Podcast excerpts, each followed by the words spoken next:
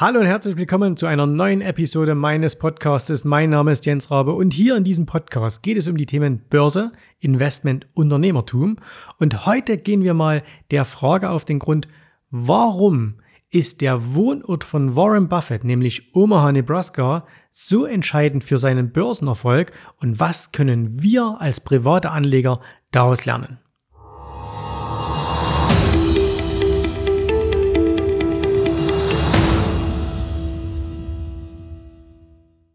Wie jeder, der diesem Podcast oder auch mir schon etwas länger folgt, weiß, bin ich selber ein großer Fan von Warren Buffett.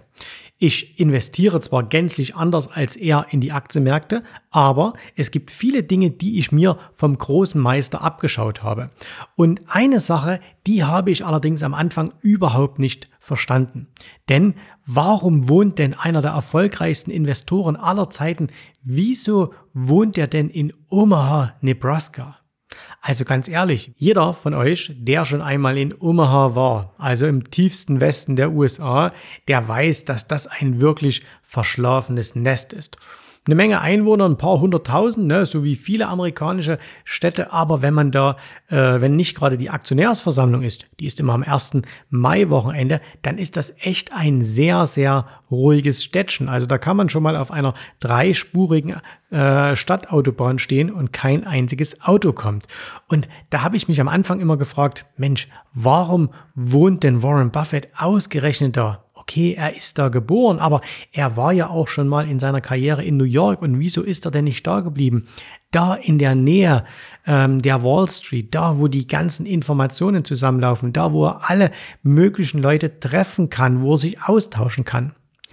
Und dann habe ich die Biografie von ihm gelesen und da hat er oder beziehungsweise die Autorin, die diese Biografie geschrieben hat, die hat ganz explizit beschrieben, warum er denn ausgerechnet nicht nach New York ziehen wollte.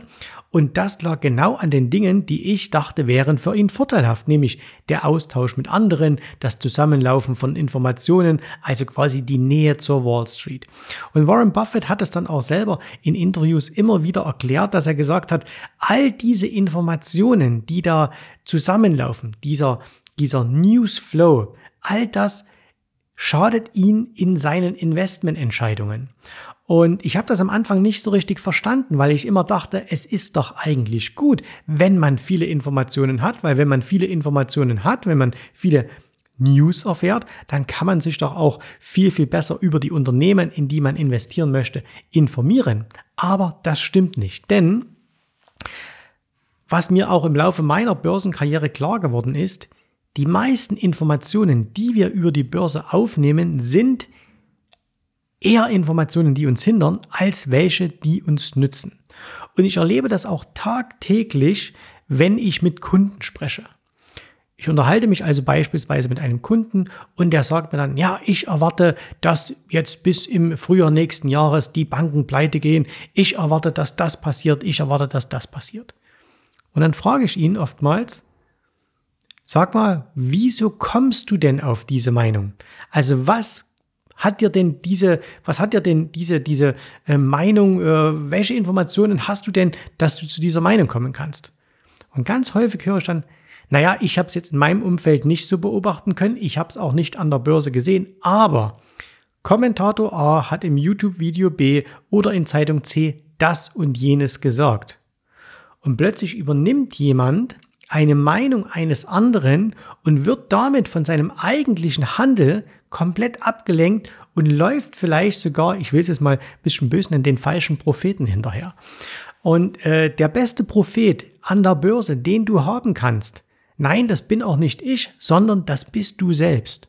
Das heißt also, was Warren Buffett macht, ist, er sagt, er möchte klare Fakten für sich sprechen lassen.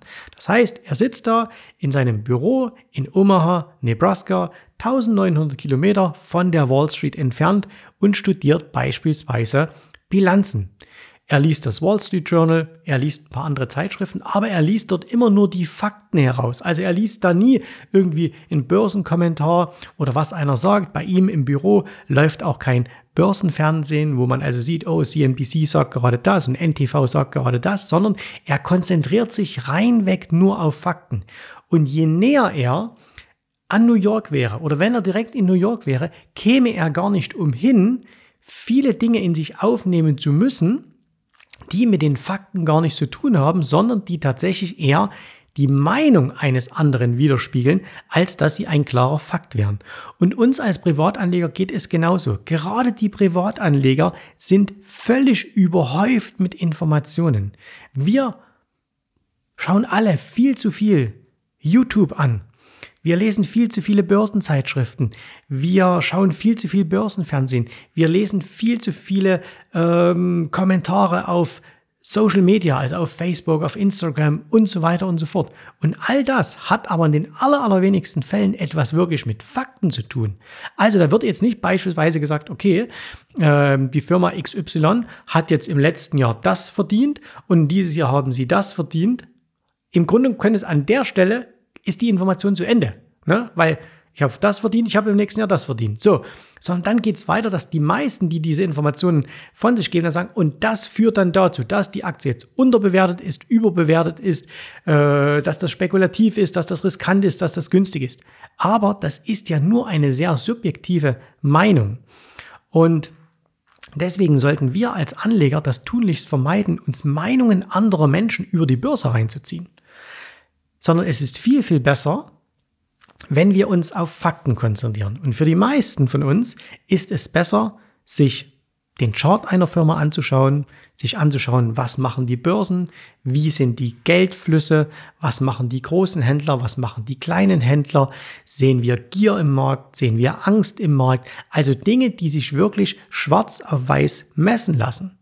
Und ich persönlich habe auch festgestellt, dass sogar ganz, ganz viele, denen man zutraut, dass sie ja eigentlich durch ihre Nähe zur Wall Street oder auch zur Börse in Frankfurt, das, da denkt man immer, Mensch, die haben doch so tolle Informationen. Und wenn ich denen zuhöre, dann lerne ich doch besonders viel.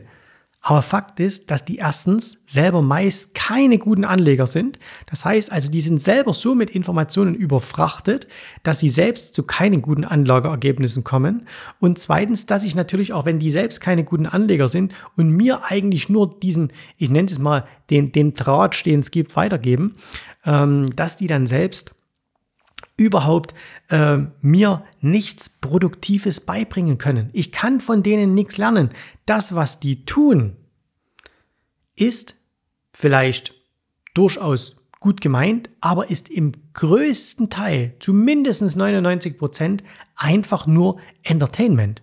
Das hat nichts damit zu tun, dass da irgendeine wertvolle Information drin wäre. Da werden Dinge im Nachgang erklärt, da werden Mutmaßungen angestellt, da werden persönliche Meinungen kolportiert ähm, und so weiter und so fort. Das alles hat auch mit einem lukrativen Business überhaupt nichts zu tun, an, oder beziehungsweise nicht mit Informationen zu tun, die für ein lukratives Business notwendig sind. Und gerade überleg mal, wenn du jetzt selbst Unternehmer bist, hörst du dann auf jemanden, der über Unternehmen berichtet? Oder hörst du auf deine eigenen Zahlen? Schaust du auf das, was in deinem Unternehmen passiert? Schaust du, schaust du auf die Auftragslage in deiner Branche, was in deiner Branche passiert?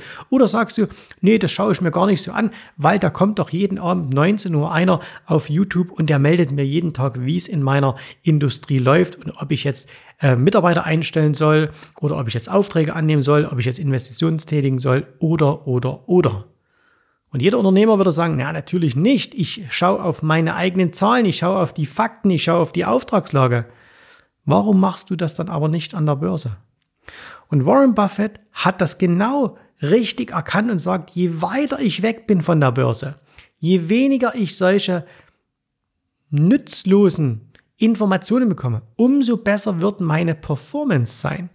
Und ähm, wir sehen das ja auch heute, dass wenn ich mich mit Anlegern unterhalte, die schon länger dabei sind, länger heißt jetzt 30, 40 Jahre, wenn man sich mit denen unterhält und sagt, hey, wie, wie war denn das vor 30 Jahren? Dann hatten die eben kein Smartphone, dann hatten die keine Real, Realtime-Zugänge zu ihren Börsendepots. Das haben die sich alles nicht angeschaut, sondern die haben sich eine Firma angeschaut, haben das Geschäftsmodell angeschaut, haben gesagt, okay, ähm, das glaube ich ist ein gutes Geschäft, da kann ich investieren, haben Zahlen durchforstet und so weiter und so fort. Heutzutage, wir handeln viel mehr nach Meinungen als nach Fakten. Und da das Ergebnis dieses Handels ist, dass die Masse der Leute heute Geld verliert. Früher, die Leute haben immer schon Geld an der Börse verloren. Ne? Wall Street war immer schon etwas, wo äh, die Menschen, die Masse der Menschen Geld verloren hat. Es gab aber immer schon viele, viele clevere. Ähm, und ähm, die, die clever waren, ähm, die waren entweder wirklich so weit drin, dass sie so viel Insider-Informationen hatten, die wir als Retail-Kunden niemals bekommen haben, oder sie waren so weit weg, à la Warren Buffett, ähm, dass sie sich von diesem ganzen Informations-Overflow rausgehalten haben und gesagt, nein, ich schaue nur auf Fakten. Und deswegen der Impuls, den ich dir heute aus dieser Folge hier mitgeben möchte, ist, überprüfe doch einmal, welche Informationen du tagtäglich aufnimmst und ob das wirklich Informationen sind oder aber ob es einfach nur Meinungen sind. Vielleicht Informationen mit Meinungen verknüpft. Und je mehr Meinung in so einer, in so einem Tipp, in so einem Bericht drinsteckt, umso wertloser ist das Ganze. Das heißt, schau dir Fakten an. Und wenn du jetzt bei dir persönlich mal durchgehst und sagst, okay, was lese ich, äh, welche Börsenkanäle folge ich, welche Zeitschriften lese ich, welche Podcasts habe ich abonniert? Und so weiter und so fort, dann frag dich da einfach mal, geht es da wirklich darum, dass ich tatsächlich gute Informationen bekomme? Ist das für mich Entertainment? Das ist ja auch völlig okay, wenn man sagt, hey, ich lasse mich ein bisschen entertainen. Aber da darf man nie vergessen, wenn wir einmal was in unserem Kopf drin haben, wenn wir eine Information bekommen haben, die wirkt sich immer so ein bisschen aus. Und das Beste wäre, wir würden gar keine Informationen bekommen, sondern wir würden nur reinweg auf die Märkte schauen. Und deswegen haben wir beispielsweise in unseren Trainings für alle unsere Kunden, egal ob sie jetzt Aktien handeln, ob sie Aktienoptionen handeln, ob sie Futures handeln, Future-Optionen handeln, haben wir immer wir nennen das dann immer Morgenroutine oder Wochenroutine, da haben wir immer äh, Pläne entwickelt, wo wir uns Informationen direkt aus den Märkten holen und alle anderen Informationen, soweit es geht, abschneiden.